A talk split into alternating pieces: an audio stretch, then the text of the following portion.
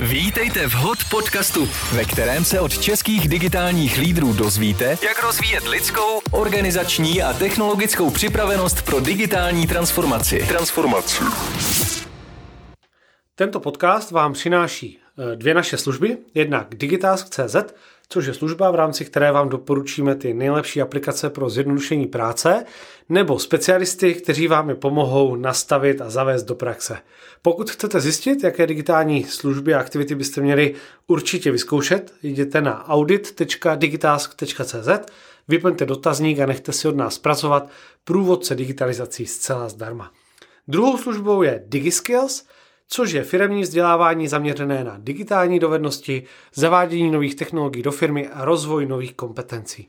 Zvláště pokud máte ve firmě nástroje jako je Microsoft 365, Google Workspace a chcete začít využívat na 100%, navštivte digiskills.cz a nechte si ukázat, co náš tým nabízí. Eh, já jsem sám velmi eh, pozitivně překvapován, jaké nové skvělé věci vymýšlí, takže určitě doporučuji strávit aspoň hodinku s naším týmem, inspirovat se a popřemýšlet, jak rozvíjet i vaše týmy. Díky moc za to, že posloucháte podcast. Budu rád, když ho budete sdílet na sociálních sítích nebo ve vaší firmě a tím inspirujete a pomůžete ještě více lidem s jejich digitalizací. Buďte hot a připravte se na budoucnost už dnes. A nyní váš průvodce Filip Dřímalka.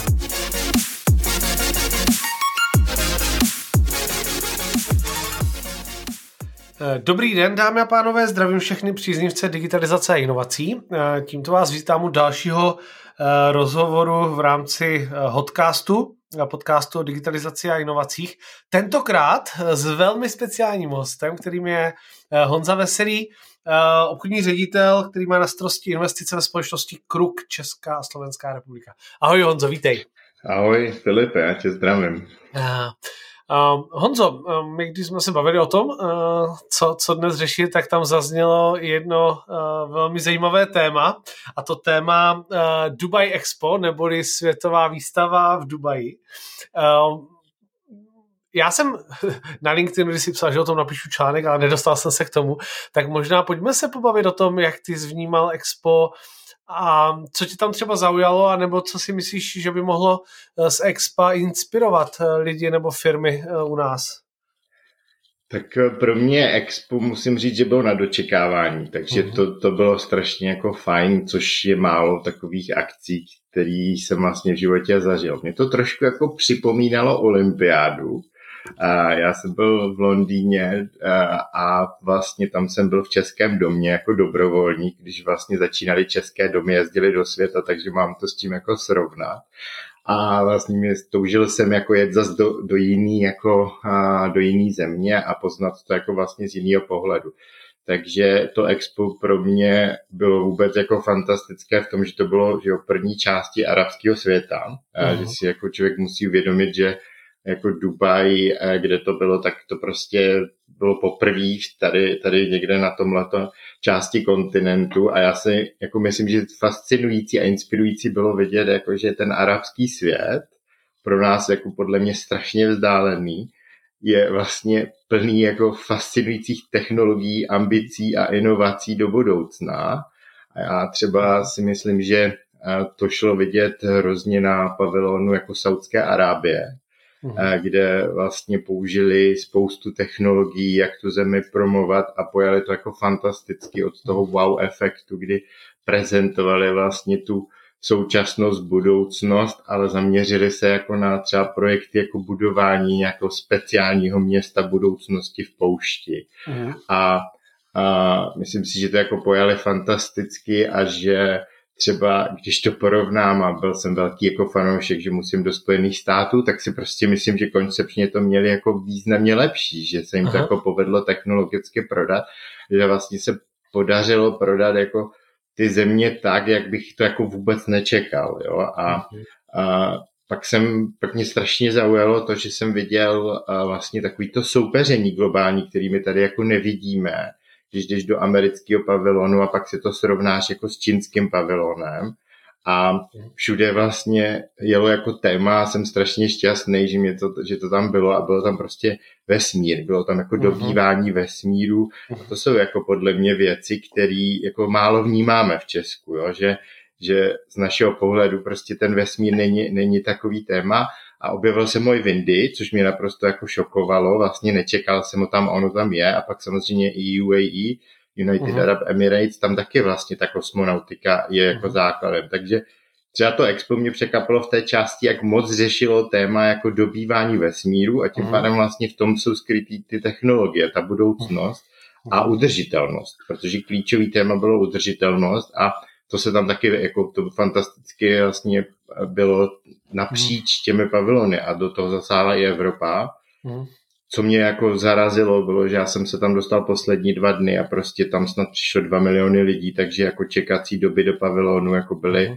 jako naprosto neskutečné v Německu pět hodin, prostě čekací doba. A, takže bylo to, bylo to jako velmi náročný fyzicky taky, jo, takováhle mm. událost. Ještě, že jo, je tam teplo hodně, takže. Je to náročný. Německý pavilon za mě asi, asi jeden z nejlepších, um, kde eh, Zase jako ukazuje se, já jsem se na to díval jednak z pohledu obsahu a jednak z pohledu formátu. A ukazovalo se, že je potřeba pracovat s emocemi, že to, že tam uh, ukážu nějak na plagátu nějaká zajímavá fakta a čísla, tak eh, člověka moc nedojme, kdežto uh, pavilony i třeba daleko menších zemí, které pracovaly s emocemi, tak zanechávaly daleko větší stopu. Uh, věřil jsem jim, jsem, já jsem sám sebe sledoval, že třeba v Německu, já jsem no, dlouhodobě třeba nesouhlasím s vypínáním jaderných elektráren, ale musím přiznat, že jakmile jsem opouštěl pavilon, tak jsem si říkal, aha, tak oni ví, co dělají. Takže opravdu jako krásně to ukázalo, ten, ten dopad a, a byl jsi v českém pavilonu se podívat? Byl jsem, byl jsem v českém pavilonu, protože jsem to považoval jako za nutnost, protože jsem byl i v Londýně. No a jako pamatuju si na tvůj LinkedIn status, jo, kdy jsi jako poměrně byl kritický. A myslím si, že Česko jako se špatně srovnalo právě s tou globální konkurencí. Hmm. A že si neuvědomovalo to, jak obrovská konkurence tam bude právě v té emoční úrovni hmm. a v té technologické úrovni. Takže jako vlastně to ve mně jako moc nezanechalo. A prostě uh, Czech Spring a Country of Future já si myslím, že vlastně, když jsem se zamyslel, i Country of Future, dobrý, ale vlastně Future už tam byla. Ta, už ta no. Future byla úplně všude, takže proč no. to jako promovat?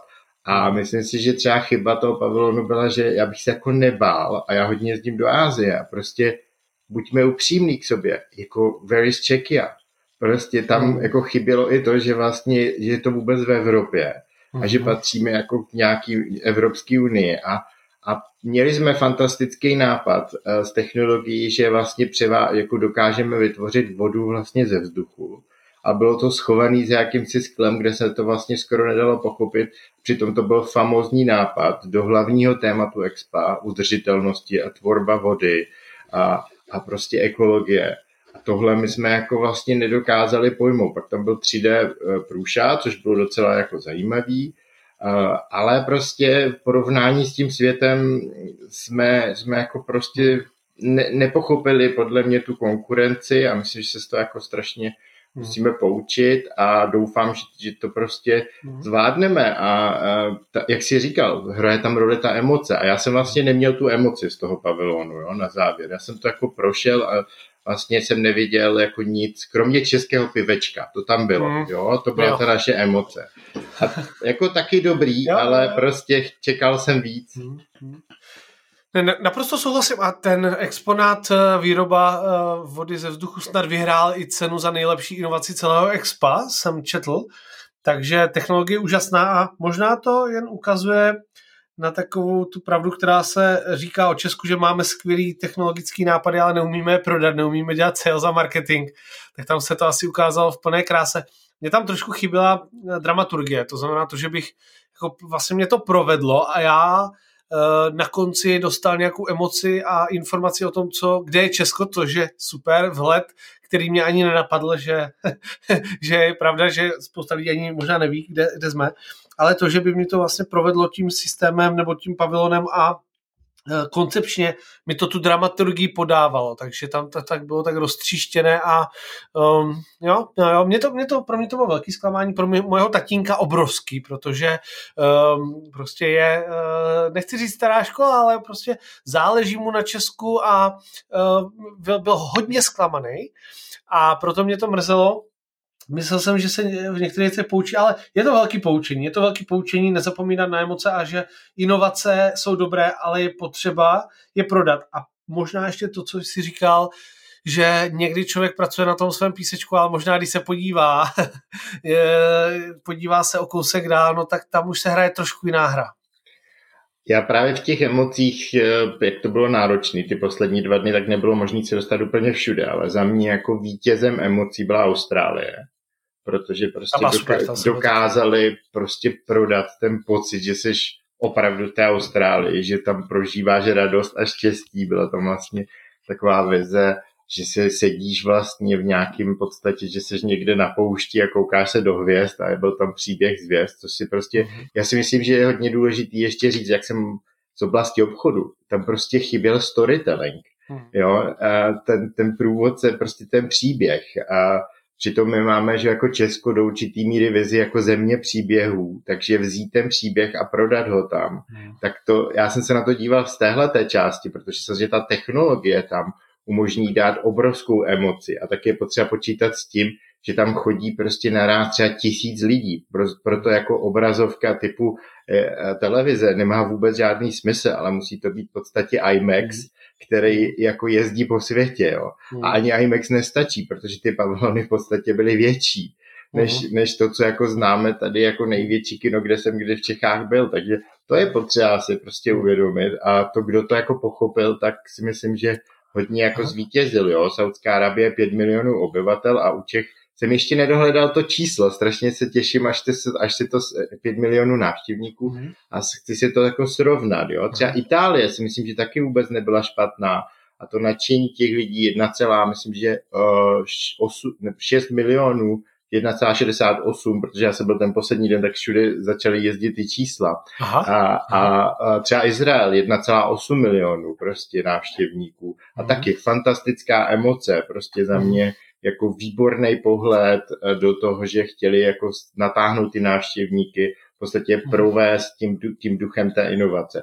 Takže mhm. každá ta země si zvolila něco, jakože buď třeba se měřila že na to cestování, na to třeba Peru, že jo, prodalo fantasticky tu vizi, přijďte k nám a pojedu tam, protože prostě Peru bylo ne jako výborný, výborný. A, a za mě jako prostě tam je hodně potřeba si jako vybrat to téma, jestli chci jako řešit biznis, anebo to mm. cestování, anebo to propojím a Indie udělá čtyři patra a prodala mm. všechno a vzpomněl mm. jsem si na tebe, seděl, byl jsem v třetím patře a, a bylo tam, že jak bude Indie lídrem digitalizace a kolik lidí vlastně dostane do nějaký online identity mm. a, a bankovnictví a všechno a vlastně bylo to famozní, protože třeba mě překvapila ta ambice té Indie. Já no. si myslím, že to je hrozně důležitý vnímat. Je to prostě obrovská velmoc s obrovskou ambicí, ne možná ještě tak super prezentovanou, ale přijde to. Uh-huh. Ambice je důležitá um, i pro uh, pro každý tým, že šéf týmu, když má ambici a dokáže komunikovat, dokáže nalákat talenty, takže je občas potřeba trošku přestřelit tu ambici. Um, mně se na Austrálii líbilo i to, že člověk dostal NFTčko při mm-hmm. odchodu. Mm-hmm. Pro spoustu lidí to bylo první NFTčko, bylo to přes Terra Virtua a e, je super, já jsem to samozřejmě hnedka e, nainstaloval a teď mi pořád chodí z toho, takže už jsem tam koupil nějakých pár dalších NFTček, ale je to, je to super nápad, jednoduchý dostat kus.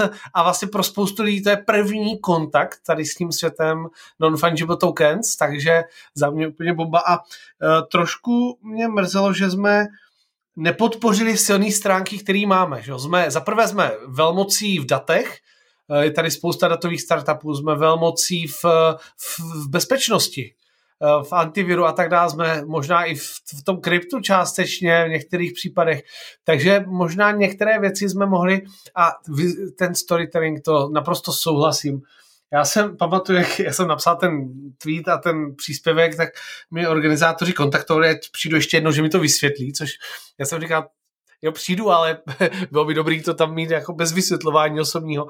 A to, ta druhá návštěva byla ještě horší, protože tam eh, byl, to bylo, myslím, že 100 let od eh, Čapka a slova robot prostě oportunita obrovská. Tam seděl takový robot, no spíš to byl něco jak rytíř a jenom měl na sebe RUR a vůbec to nebylo popsáno. A, a já říkám, já říkám, a proč tady není popsáno? No nám tiskárna nedodala Jo, a, a takové jako smutné. Já jsem v životě organizoval spoustu veletrhů, ještě v minulosti, když jsem dělal marketing a pamatuju si, jak před sebe menším veletrhem tam prostě člověk byl do 4 do rána, prostě dokud ten stánek nebyl ready. Jo. A pokud já tady mám stánek za 300 milionů, no tak informace, že mi tiskárna něco nedodala, nebo, což mě hodně překvapilo, že tam nebyl ENIAC, tam měl být auto budoucnosti a ten tam nebyl. A když jsem se ptal, tak mi bylo řečeno, že se pak zjistilo na poslední chvíli, že ENIAC znamená nějaký dvojsmysl v arabštině. Mm-hmm. A tak tam nemohl být. Jo, a co bylo jako zajímavé, co bych jako doplnil, co mě jako překvapilo a nevěděl jsem, tak uh, jako zase jako storytelling Ameriky. Byla tam kopie uh, SpaceX, tak mm-hmm. co to vyjádří? To je prostě, to je velký, to je mm-hmm. prostě Amerika a do toho Korea jela vlastně Squid, Game, Squid Games jako Aha. s těma, s těma prostě kuklama Aha. červenýma, Aha. kde se čekalo pět hodin, protože lidi chtěli ten zážitek, aby byli na Netflixu v Koreji, jo.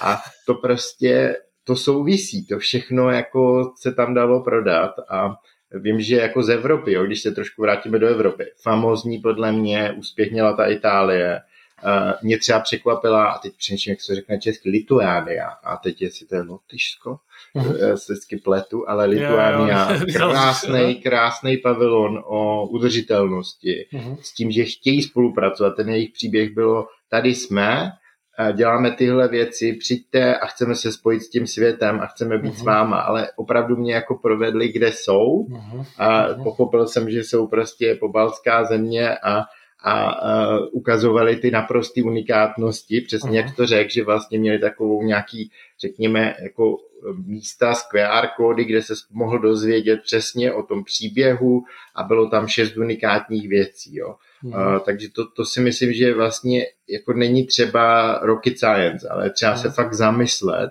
nad tím, co je unikátního a myslím si, že třeba fan, fantasticky v oblasti udržitelnosti jede Slovinsko, jo? že to je taky pavilon, který už se přihlásil do Japonska mm. a teď, takže uh, myslím si, že a Japonci, tam se bohužel nedostal, ale tam jsem jako viděl ty příběhy a myslím, že tam taky jako uh, zaváleli Japonci, mm. tak jak jsme asi mohli čekat. Jo, často je to kreativě, nebo co, hlavně je to kreativě nápadu a mně se líbilo hodně nizozemí, kde člověk pak skončil eh, v takové místnosti, byla tam jednak teda vertikální pěstování zeleniny a hodně, hodně to bylo udržitelnosti dopravě, mobilita a tak dále, ale člověk dostal bílý deštník a pak když stál na konci, tak si ho otevřel a na ten šla projekce, takže člověk stál s tím deštníkem a díval se na tu projekci v tom deštníku. Eh, to bylo úžasný a druhá věc v Německu na konci, kde měli houpačky a lidé, jak se asi 50 lidí se dostalo do té místnosti, vždycky sedlo si na houpačky. Začal neuvěřitelně emotivní příběh, video, uh, opravdu jako to, to bylo jak závěr amerického filmu. A do toho, jak lidé houpali, tak vytvářeli energii, kde uh, rožínali, tak to bylo jako neuvěřitelně emotivní konec. A zase spojený s tím příběhem generujeme elektřinu, obnovitelnost, úplně fantastický. Um, je to, ty, ty cestuješ po světě, uh, seš fanoušek do inovací, co jsou třeba oblasti, které tě zaujaly, ať už na Expu nebo dalších, který, na kterýma přemýšlíš? Co jsou třeba témata, eh, které tě baví v digitalizaci a v inovacích v poslední době? No, mě, mě hodně baví udržitelné města, uh-huh. že vlastně se zamýšlím a příklad právě Dubaj a chystám se do Doha, jako uvědomit si, že jsou takové města v poušti uh-huh. a, a že vlastně je tam jako obrovský problém s vodou, což prostě si myslím, že je jako klíčový téma a možná bude i naše téma. A hodně přemýšlím nad tím, že tam vychází snad, že 99% vody musí vyrobit jako odsolováním z moře, což považuji za strašně jako důležitý a něco, co my vlastně tady jako neřešíme. Uh-huh. A myslím si, že je to jako téma, který bychom měli začít jako vnímat docela vážně vidím, jako hodně trávím čas třeba v Tajsku, v Bangkoku, takže vidíš prostě tropickou zemi, jak opravdu jako se tam navyšuje ta teplota, na druhou stranu Bangkok, ať chceme nebo ne, tak on se potápí.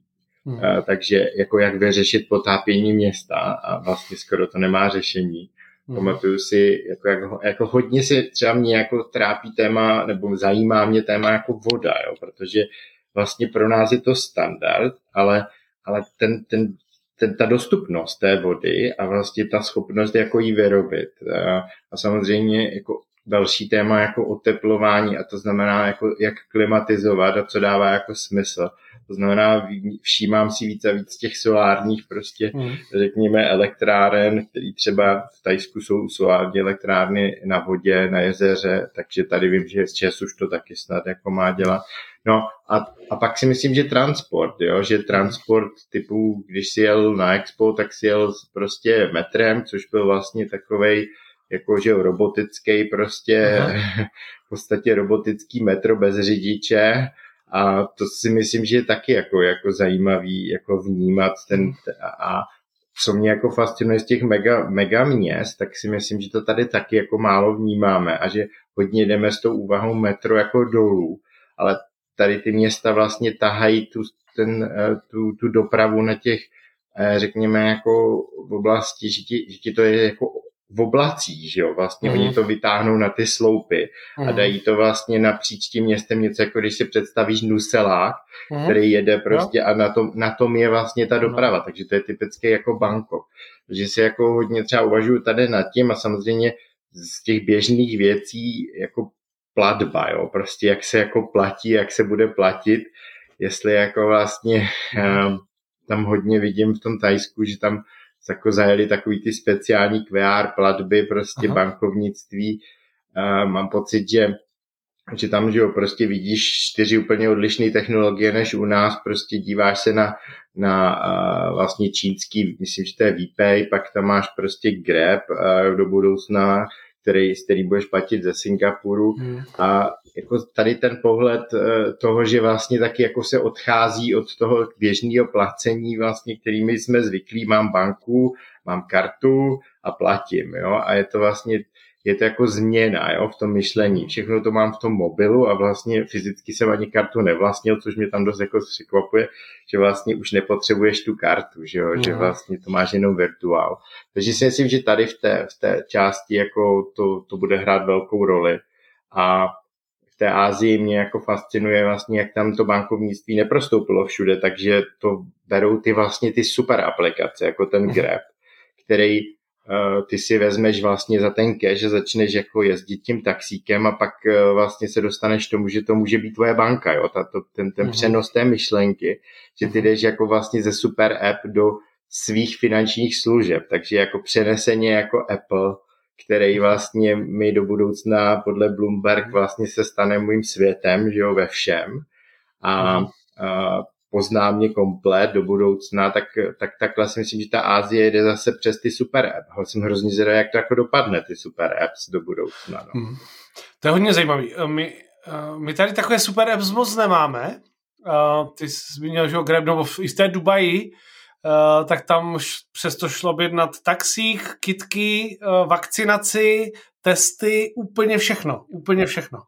No a to si myslím, že jako chybí, no, a že to je zajímavý a že to je vlastně nějaký jako technologický jako rozdíl mezi náma. Uh-huh. A, takže já jsem strašně zvědavý, no, jestli, jestli to tady jako přijde uh-huh. nebo nepřijde, těžko uh-huh. říct, ale samozřejmě to vychází ze scale, že jak jsme ze salesu, tak je potřeba se dívat na scale, no, tak prostě Hmm. A na druhou stranu UAE, jako když vezmeme Emiráty, tak má taky 10 milionů obyvatel, jo? takže zase tak jako velký rozdíl to není. Je to jako hmm. asi o technologické jako přepravenosti, ale samozřejmě Tajsko už má a jako řádově, že jen kolem 60, myslím 7 milionů, jo? takže hmm. tam už máš úplně jako jiný trh a s tím, hmm. s tím jako musíš pracovat. Jo? Já jsem, když mluvil o těch chytrých městech, tak vidím takovou paralelu v také to zakopávání do země. Jo. Já jsem nedávno četl zajímavou myšlenku na Twitteru, kde byla fotka typického azijského města, tam takové ty uh, chumelce drátů, kde ale ta myšlenka byla, že ano, u nás máme všechno hezký, ale je to strašně drahý a pomalý, protože ty, když potřebuješ zavrtat optiku, tak potřebuješ dělat dva roky stavební povolení a, a teď všechno musí být zakopaný. Když to ano, vizuálně to není hezký, ale v momentě, když chceš rozvést internet po vesnici, tak to je to otázka e, týdne, protože to zkrátka přilepíš na ten drát, respektive na ten sloup. Takže ono je to vždycky něco za něco. A e, mně se myšlenka, já se hodně zabývám e, mobilitou ve městech, protože mě to hodně trápí. Já jsem velký příznivce mikromobility, jezdím neustále na sdílených kolech a sám jako jezdíme na, na kole ve městě. Myslím si, že je to extrémně nebezpečné v českých městech, protože uh, za mě chytré město není jenom uh, to, že tam dám chytré lavečky, ale to, že můžu pustit dítě do, do, do školy bezpečně na kola, nebudu se bát, že ho srazí auto. A Eh, viděl jsem v zahraničí i to, že se třeba cyklostezky staví vyvýšených. To znamená, ne, že já budu dělat uh, velký magistrály v tunelech, ale naopak postavím infrastrukturu uh, na více pater právě pro cyklisty, což je desetkrát, možná stokrát levnější, než kdybych tam měl uh, vést auta. Ano, pak to město nebude tak hezké, ale je otázka, jako v čem je ta přidaná hodnota města. Jestli je to to, že se uh, dívám na, na eh, domy, nebo bych se díval chvilku na něco jiného, ale přitom by se mi v tom městě daleko líp žilo. No. Jo, souhlasím, no mě, eh, to, to samozřejmě já nemůžu jako chválit Bangkok, ten je na tři, na tři nějaký úrovně, první je prostě naprostá zácpa každý den na každou minutu, a pak je tam a druhá úroveň, kde jsou vlastně shopping mally a můžeš tam chodit po chodnících ve vzduchu, takže to je ta tvoje myšlenka, ale hmm. oni jako ne, nedokázali vytvořit tam systém jako těch chodníků, že by to bylo propojený, takže hmm. vlastně nemáš tam, kdybys byl vozíčkář, tak nevím, jak skončíš prostě, jo? vůbec hmm. by tam prostě neměl šanci. A hmm a na, na té poslední úrovni jezdí ten, ten vlak, ten Skytrain, jo, tomu říkají, uh-huh. takže to máš prostě, já vždycky, když tam přijedu, tak vidím tři, tři vrstvy, jo, uh-huh. a dole jo. je smog a v podstatě nemůžeš vít bez té masky, jo, to bych jako mhm. nepodceňoval, v podstatě ty, jako to znečištění je obrovský a pak si ti nejlíp žije v nějakým 25. patře v mrakodrapu, mhm. protože tam už jako necítíš to znečištění, možná tam je, ale, ale je to jako, je to vlastně strašně zvláštní, jo, proti tomu, mhm. jak, jak si, když si představu Brno a Prahu, jo. no jasně. Um, a je to, já myslím, že ten trend, který vidíme ve státech, kterému se říká Great Resignation, to, že lidé opouští svoji práci a e, dívají se, jestli náhodou nežít jinak, takže to pomůže chytrým městům, menším městům, které umožní lidem, budou mít dostatek infrastruktury, aby se tam člověk zabavil, dobře najedl, mohl sportovat, na druhou stranu tam povede, e, bude se tam moc přepravovat bezpečně i bez auta. E, za mě to je cesta, ne slevňovat spotřební daň, ale naopak podpořit alternativní dopravu, ale mohu pak dojíždět já to vidím u sebe, já jsem dřív byl dva až tři dny v týdnu v Praze, teď jsem tam byl po strašně dlouhé době a asi nepotřebuju. To znamená, znalostní ekonomika zvýšit distribuci lidí na, napříč a možná se dožijeme nějaké renesance vesnic a, a já osobně to vidím spíše buď megapole a do toho menší chytrá města, která, která budou příjemnější na žití a budou to takové nové vesnice. Já prostě si myslím, že hodně vidím, žiju v Praze přes 10 let a, a vidím trend odchodu lidí z Prahy. Jo? Že já jsem se jako přestěhoval a myslím si, že je to velká výzva, protože si myslím, že spousta lidí odchází do krajských měst anebo se odstěhovalo do těch středních Čech. A osobně, kdybych si měl zvolit, tak spíš půjdu do toho krajského města, protože ty střední Čechy jsem tak dva roky zkoumal, abych, jestli bych se tam neodstěhoval a zjistil jsem, že to, to napojení, by mi, že prostě to není jako Mnichov. Jo. A, a takže tam, tam tomu jako moc nevěřím pro tu kvalitu života za sebe. Myslím, že to jako má velkou, hmm. velký ještě prostě čas před mm. sebou. Na druhou stranu asi lidi jsou nuceni, když chtějí žít v Praze nebo dojíždět do Prahy. Mm. Ale myslím si, že velká příležitost přijde právě jako v těch městech eh, mimo, mimo Prahu a Brno. Jo. Osobně třeba si typnu a sadím na Ostravu, Mm-hmm. Tam si myslím, že jako to má velký potenciál. Osobně si myslím, že hodně vidím ještě vizi, jako, že přijdou Pardubice, možná překvapivě. Uh, byť my máme firmu v Hradci Králové, takže jsem se teď dotkl jako nějakého tématu, ale, ale sázím na Pardubice. Mm-hmm. A um, uvidíme, uvidíme jako co dál, jinak já jsem původem z Olomouckého kraje, takže a myslím si, že jako tam je zase ten kraj, jako v každém tom kraji máš nějaký způsob jako života, a, ale je to o podnikatelským jako mm, nějakým cítění, jo, o tom, co, co tam jako vlastně z toho, z toho plyne mhm. a co tě láká. Jo? A jako mhm. odejít z Prahy vlastně za mě přijde, že ti to jako musí něco nalákat a je fascinující, že jako z toho pohledu zase obchodu, že vlastně v Čechách, a to je to, jako když bych měl že v Čechách není jako nějaká lákací prostě agentura každého města uh-huh. krajského, který by jako nalákalo vlastně ty lidi k sobě, protože je to vlastně obrovský jako finanční potenciál pro ty města. Uh-huh. Uh, protože odejít jako a chytnout si vlastně člověka, který asi jako něco odpracoval, možná má jako relativně mnoho zkušeností a vzít si ho jako do svého města, je podle mě benefit, je to přidaná uh-huh. hodnota. Mhm. takže to si myslím, že taková, taková moje myšlenka, to mám dlouho. Ještě mm-hmm. jsem ji jako nezrealizoval. Já jsem eh, kdysi v minulosti spolupracoval se starostou města obec Medlov, obec Medlov, a pamatuju si, jak on říkal, já prodávám pozemky za korunu, protože mě nejde o těch pár tisíc a vydělám, já potřebuji, aby tady žili lidé. A um, mě to tehdy docela zaujalo, já sazím i na Olomouc, já jsem z Olomouce, takže samozřejmě musím jako patriot, ale já jsem dřív eh, v Olomouci vnímal nedostatek zajímavých příležitostí, eh, technologické firmy a tak dále tam dřív nebyly, ale dnes s tím, že máme trošku jinak distribuovanou pracovní sílu, na druhou stranu chápu, že ne všichni jsou tak postavení jako já nebo ty, kde jsme schopni pracovat odkudkoliv na dálku a třeba nevadí nám, že nesedíme v kanceláři každý den, ale pokud tam nejsou příležitosti eh, lokální, tak třeba v Olomouci se podle mě žije nádherně. Jo? Je tam kousek do hor, ať už do Nízkého jeseníku nebo do eh, jeseníku jako takových. Je to dvě hodiny od Prahy vlakem, takže jsou, jsou místa, které podle mě jsou skvělá prožití. U Prahy máme Kolín, máme další, takže mm, je to hodně zajímavý a eh, zase ten je, je nádherný, že dneska člověk může opravdu pracovat a teoreticky vlastně nemusí pracovat ani pro českou firmu. Že? jo, je to, myslím si, že nádherný jako příklad, tak uh, já jsem původem z Jesenicka, takže mhm. vlastně uh-huh. si mi nahrál a, uh-huh. a vidím obrovský, uh, řekněme, progres Jesenicka a vidím, že se lidi vrací, že se lidi, protože hodně lidí z, z Jesenicka žilo v Praze a vrátili se, protože vlastně chtějí jiný život a můžou pracovat na dálku. A změnilo se to. Uh-huh.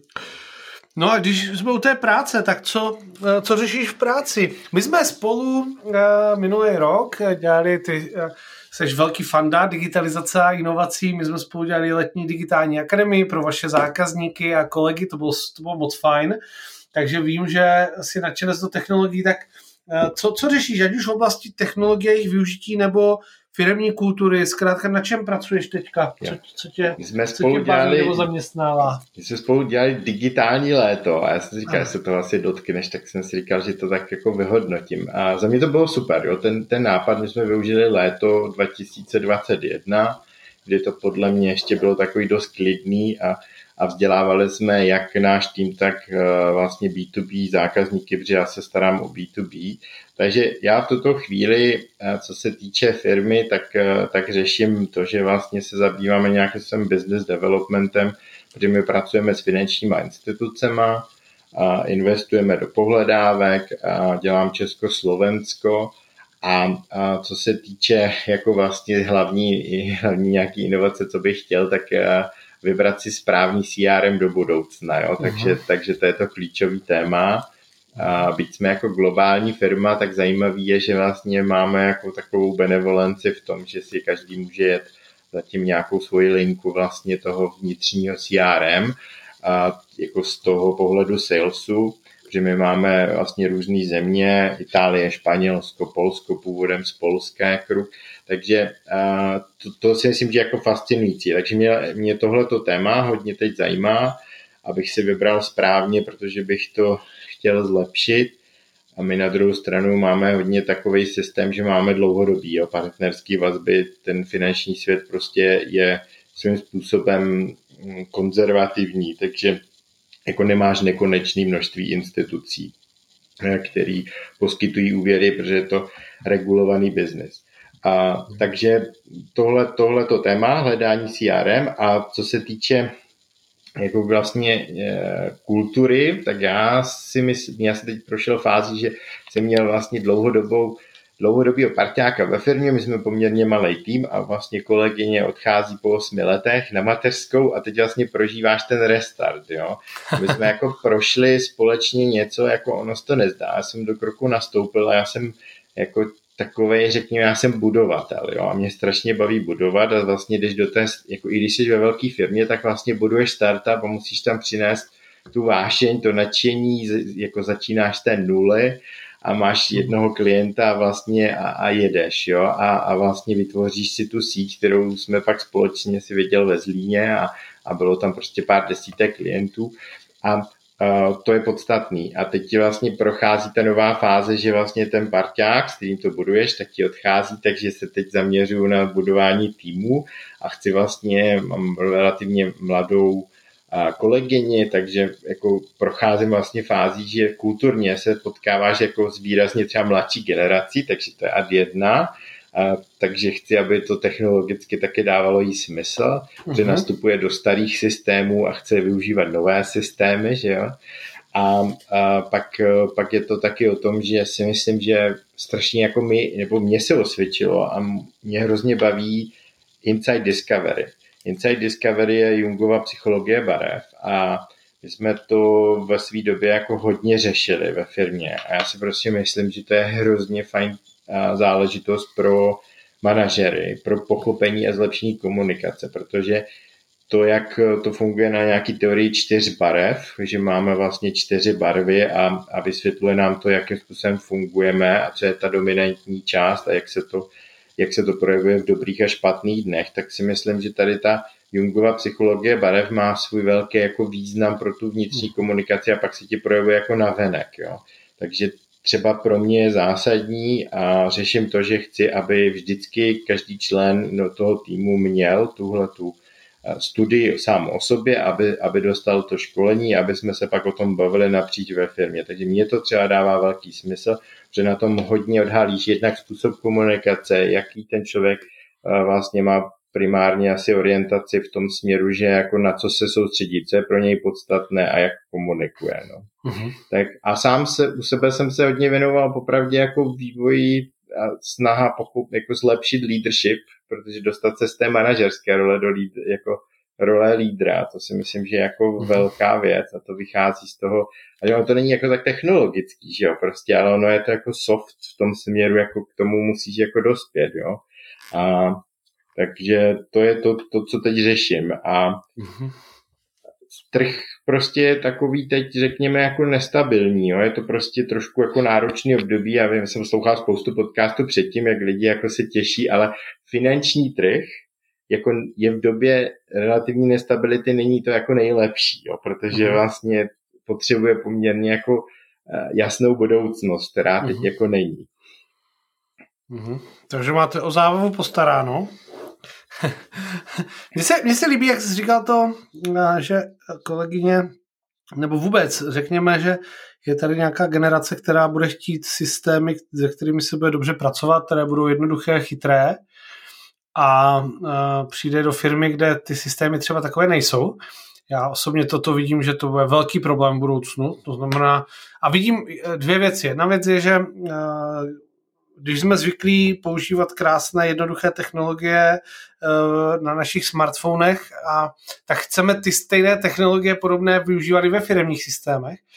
A dřív se na to zapomínalo, dneska nové aplikace už jsou pěkné, každopádně čím větší firma, tím větší systémy používá, tam už to moc nejde. A druhá věc, kterou vnímám a která podle mě bude velkou výzvou pro všechny firmy, bude eh, eh, překonat zvyšující se bariéru nebo hranici mezi lidmi, kteří mají rádi digitalizaci, chtějí digitalizovat, vidí příležitosti a tím, co firma reálně je schopná absorbovat nebo realizovat. Já teďka říkám vždycky, že bych mohl otevřít personální agenturu, protože tolik lidí za poslední dobu, kolik si říká, jako v, mě to samotného překvapuje, že by chtěli změnit práci, protože nemohou realizovat ty svoje digitální nápady a nejsou spokojeni s tím, jaké nástroje se využívají. Tak toto bude v budoucnu velký problém. Takže aby si firma udržela tady ty inovátory, tak zkrátka bude muset daleko víc investovat do těch vnitřních systémů a to nejenom z pohledu nákladu, ale i z pohledu uživatelské příjemnosti a nějaké flexibility, možnosti rozšíření a tak dále.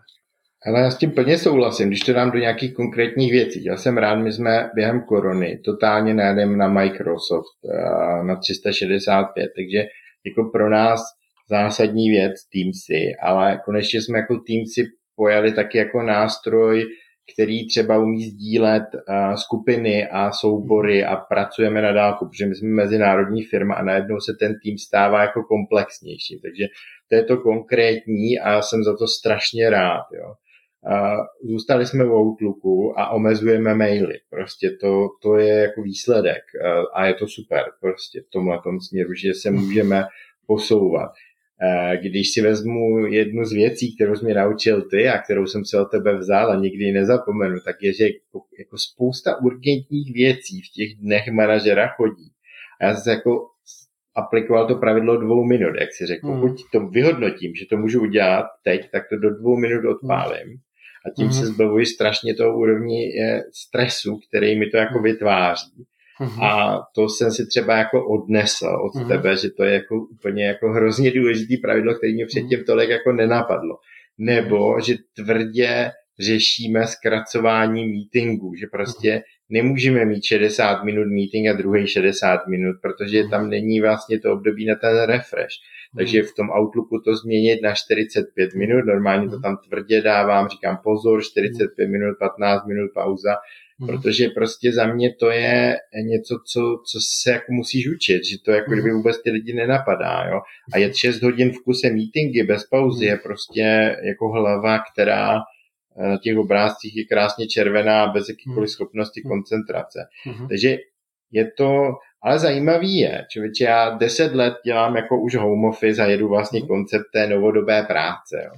Ale zajímavá věc pro mě je, že když a jel jsem jako obchodník vlastně samostatně proti firmě, která jela ve starém režimu. A teď fascinující je, že jsme přišli do hybridního režimu všichni. Ale moje challenge je, že vlastně, když ti přejde ta většina z toho staršího konzervativního prostředí, tak oni vlastně ty meetingy převedli do toho onlineu. Mm-hmm. A částečně se mi vlastně jako změnil ten režim, že vlastně my jsme vytvořili jako vlastně virtuální firmu pomocí meetingů online a máme ji vlastně, kdyby jsme seděli v tom hradci často, jo. Že toto je třeba challenge, kterou jako strašně řeším, protože zároveň ty Teamsy vlastně ti do určitý míry nutí sedět u toho kompu, protože tam ta kamera a my jsme si zvykli, že se jako chceme vidět, takže vlastně my žijeme jako takovým virtuálnu prostě v tom kanclu. A když jsem třeba to srovnal s tím, než to začalo, tak si třeba myslím, že byl jsem víc na běžném telefonu, ale do určitý míry mi to dávalo jako větší svobodu. Takže mhm. ono to je jako um, zajímavý trend, že je to jako hybridní a zároveň je otázka, jestli to jako přináší tu svobodu, naučit se s tím jako pracovat, jestli ta mhm. kamera teda musí být zaplá, jako nutně, jo, prostě jo, jo. A, a, a to si myslím, že my máme jako takovou představu, že jo, a jako není to podle mě úplně dobře a naučit se to jako vypínat. Hmm. To je uh, naprostá pravda. Někteří, někteří to uh, věrozvěsti toho, jak má vypadat online tak říkají vždycky zapnuté kamery.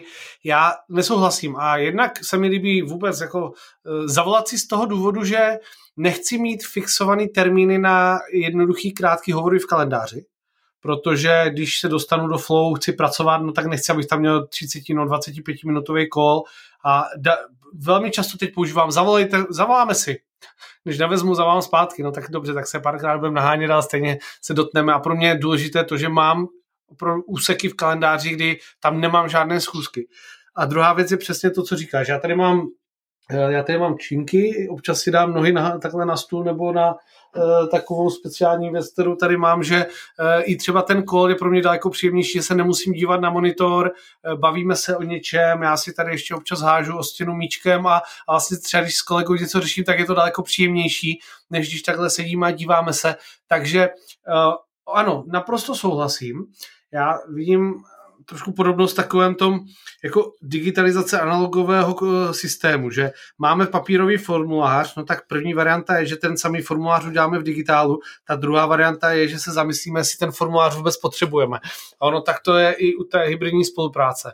Já jsem velký příznivce asynchronní spolupráce a komunikace a Musím přiznat, že se mi líbí, kam to zachází. Třeba včera mi náš designer poslal nějakou aktuální verzi brandu nového, na kterém pracujeme a právě nahrál mi to v Loomu, nahrál mi to jako ve videu, takže já jsem se na to podíval a večer jsem mu nahrál krátký video zpátky. Takže celkově vlastně já jsem se na to podíval, bylo to asi nějakých 7 minut, pak jsem přemýšlel asi 2-3 minutky, nahrál jsem 5 minut a vlastně to, na co bychom si předtím museli dát ten hodinový meeting, tak jsme zvládli za 15 minut, 20 a, a hlavně každý to udělal, když zrovna měl čas.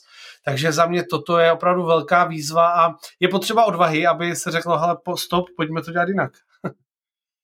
Určitě, no, nás, my to, my to jako, my se to vlastně učíme, já to jako musím vnímat. To všichni, my máme velký i projekt, musím říct, že je fajn, že naše jako kdyby velká kruk group řeší něco, co nazývá KrupTech a je to prostě taková ta, ta vize toho transferu, že velká firma se ti vlastně z finančnictví posouvá do systému co nejvíce řízení jako přes, IT, přes technologie. Jo? Uh-huh. Takže eh, to si myslím, že taky vlastně souviselo, když jsme se potkali, tak eh, přesun vlastně z, uh-huh. z nějakého řekněme, řízení jenom procesem do řízení přes uh, budoucnost uh, řekněme, optimalizace technologií a co nejjednodušších technologií, tak to si myslím, že nás jako čeká. Ještě mhm. potřebujeme prostě, řekl bych, dost času, ale, ale, ale jako je to na strašně dobrý cestě, takže uh-huh. to, si, to si myslím, že teď jako prochází a že, že my se vlastně, my trochu kopírujeme ten model těch bank, který se přetvářejí, že jo, vlastně v ty nové instituce,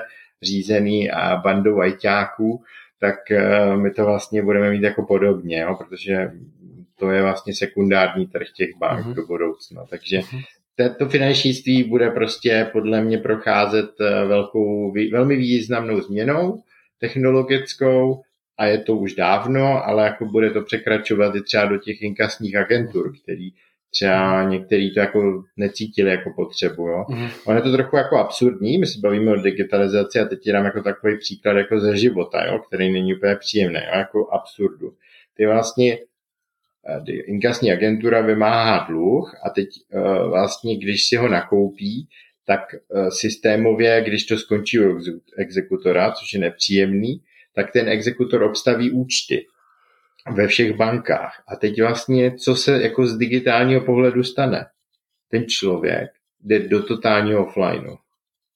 Mhm. Vlastně ty ho donutíš z toho světa, který ty znáš, který ty propaguješ, ho dostaneš úplně dolů. Jako a ten stát to vlastně po, jako řeší jako v pohodě. Tady to je prostě ukončíte a ten a on si nedostane na svoji žádnou vlastně transakci, kterou může udělat z banky. Až teď vznikl, vznikl projekt vlastně to, že máš jako chráněný účet, takže to je mhm. skvělá věc, která vy, co vyřešilo tuhle tu záležitost vlastně toho digitálního propojení aspoň, protože to je strašně jako důležitý, že uh, když se člověk dostane do problému, tak vlastně je to absurdum. Ty se jako na to vždycky díváš, že pozitivně, pozitivně tvoříme lepší zákazníky a to, ale pak na konci ho vlastně stříhneme do offlineu a konec.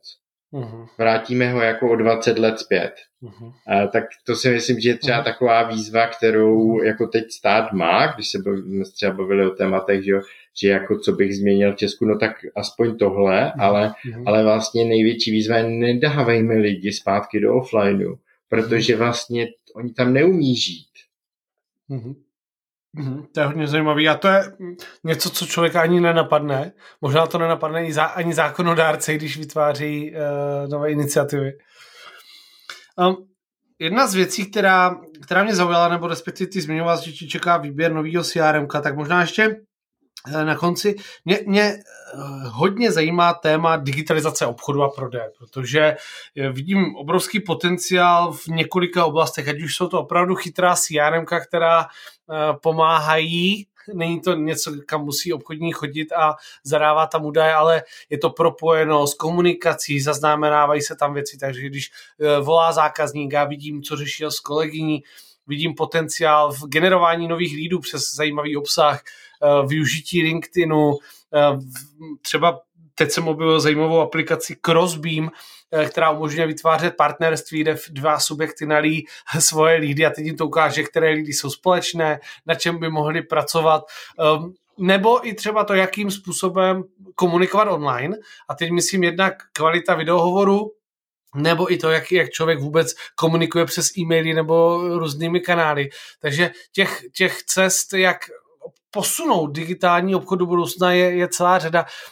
Je, je něco, na co se třeba těšíš v tom novém CRM nebo něco, co určitě chceš uh, do, do kroku dostat, nebo čím se chceš zabývat? No, Jo, já si myslím, že eh, jako ono to bude znít jako banálně, abych prostě si přál tu synchronizaci těch mailů do toho mm. CRM, přál bych si synchronizaci hovorů, ale mm. mě třeba baví ta, ta schopnost a vlastně, že ty CRM si, že jo, na základě dáš tam nějaký lídy a oni se začnou čerpat informace o těch firmách, jo a, takže ti náhrad, jako, si čerpají že z Google a z různých dalších zdrojů, ale to je jako prostě nesmírně důležitý, protože já vnímám jako velikou část při akvizici, jo, jako klíčový téma. Vlastně schopnost jako připravit na ty strategické témata, co ty firmy řeší. A, protože ta příprava je to gro, protože v tom, pokud jsi kreativní, tak si najdeš to téma a jdeš tam úplně jinak jako Eh, datově připraven mm. a můžeš challengeovat to prostředí, protože je mm. spousta veřejných a samozřejmě spousta jako neveřejných informací. Ale to, že to je schopno nějak skonsolidovat, tak považuji eh, jako za klíčové. A samozřejmě jako mezinárodní firmě je prostě základ eh, za mě jako dávat jako být schopnost vlastně si navnímávat ty jednotlivé země, protože mm. že trend decentralizace budeme žít v těch zemích a budeme být jako nezávislí, ale zároveň máme globální partnery uh-huh. a výměna takovýchhle strategických informací se jako špatně dělá, když nemáš dobrý CRM. Prostě, takže tohle na to se strašně jako těším, že to jednou budeme schopni jako dělat, no lépe uh-huh. prostě, jo. jo. Oh, to je oblast s obrovským potenciálem a ono někdy to firmy nedělají i na úrovni toho jako sdílení s vlastními pobočkami. Takže teď jsem to řešil v jedné, v jedné firmě u jednoho zákazníka, že jsme se bavili o tom, je grupa asi 8 zemí a asi nezdílí se vůbec inovace, které se používají v jednotlivých odděleních, takže uh, uvažujeme, jak to udělat formou nějakých sdílecích kruhů a akcí a potom i nějakého uh, z kanálu v Teamsech a tak dál. Jo, jo, jo, to, to dává smysl. A zase, já, já vidím, já jsem zkoušel jednu aplikaci, která bohužel skončila a ona byla propojená s mým kalendářem. A vždycky, když jsem šel na zkusku, tak mi předtím poslala mail o tom člověkovi. A tam bylo uh, updaty z jeho firmy a updaty z LinkedInu. A myslím, že toto bude v budoucnu hodně zajímavé, že mi to poskládá informace, pohled na zákazníka, buď těsně před hovorem nebo kdykoliv chci. A stejně tak mi to automaticky už dneska dohledá podobné firmy, podobné lidi, případně mě informuje, že člověk A změnil pozici, takže vím, že ho můžu kontaktovat a, a můžu s ním pokračovat v té jeho cestě. To jsou vlastně věci, které už jsou, jenom to není dáno na jednom místě a chce to trošku popřemýšlet, jak, jak to tam dostat. Ne, to úplně souhlasím. LinkedIn jako považuji za strašně klíčový nástroj. Nezmínil jsem ho, ale přesně ta synchronizace s LinkedInem, to bude klíčový. A ono, LinkedIn má svůj vnitřní nástroj, a, že jo, LinkedIn a, pro obchodníky, ale je to jako poměrně drahá služba a teď jak to celý jako dá dohromady, Uh-huh. To je taky to téma. Takže to všechno bych uh-huh. si, si myslím, že budeme jako řešit. No a uh-huh. samozřejmě pokud mi někdo poradí a někdo poslouchá, tak budu rád, protože věřím, že to prožilo spousta firm. Uh-huh. Super, určitě, určitě. Tak jo, uh, Honzo, uh, díky moc uh, za zajímavou diskuzi. Držím palce, ať se vám nejenom s CRM, ale i nový tým a cokoliv dalšího daří a budu se zase někdy těšit na slyšenou na Budeme se těšit na digitální zimu, jo, příští rok. tak jo, měj se hezky, ahoj. ahoj.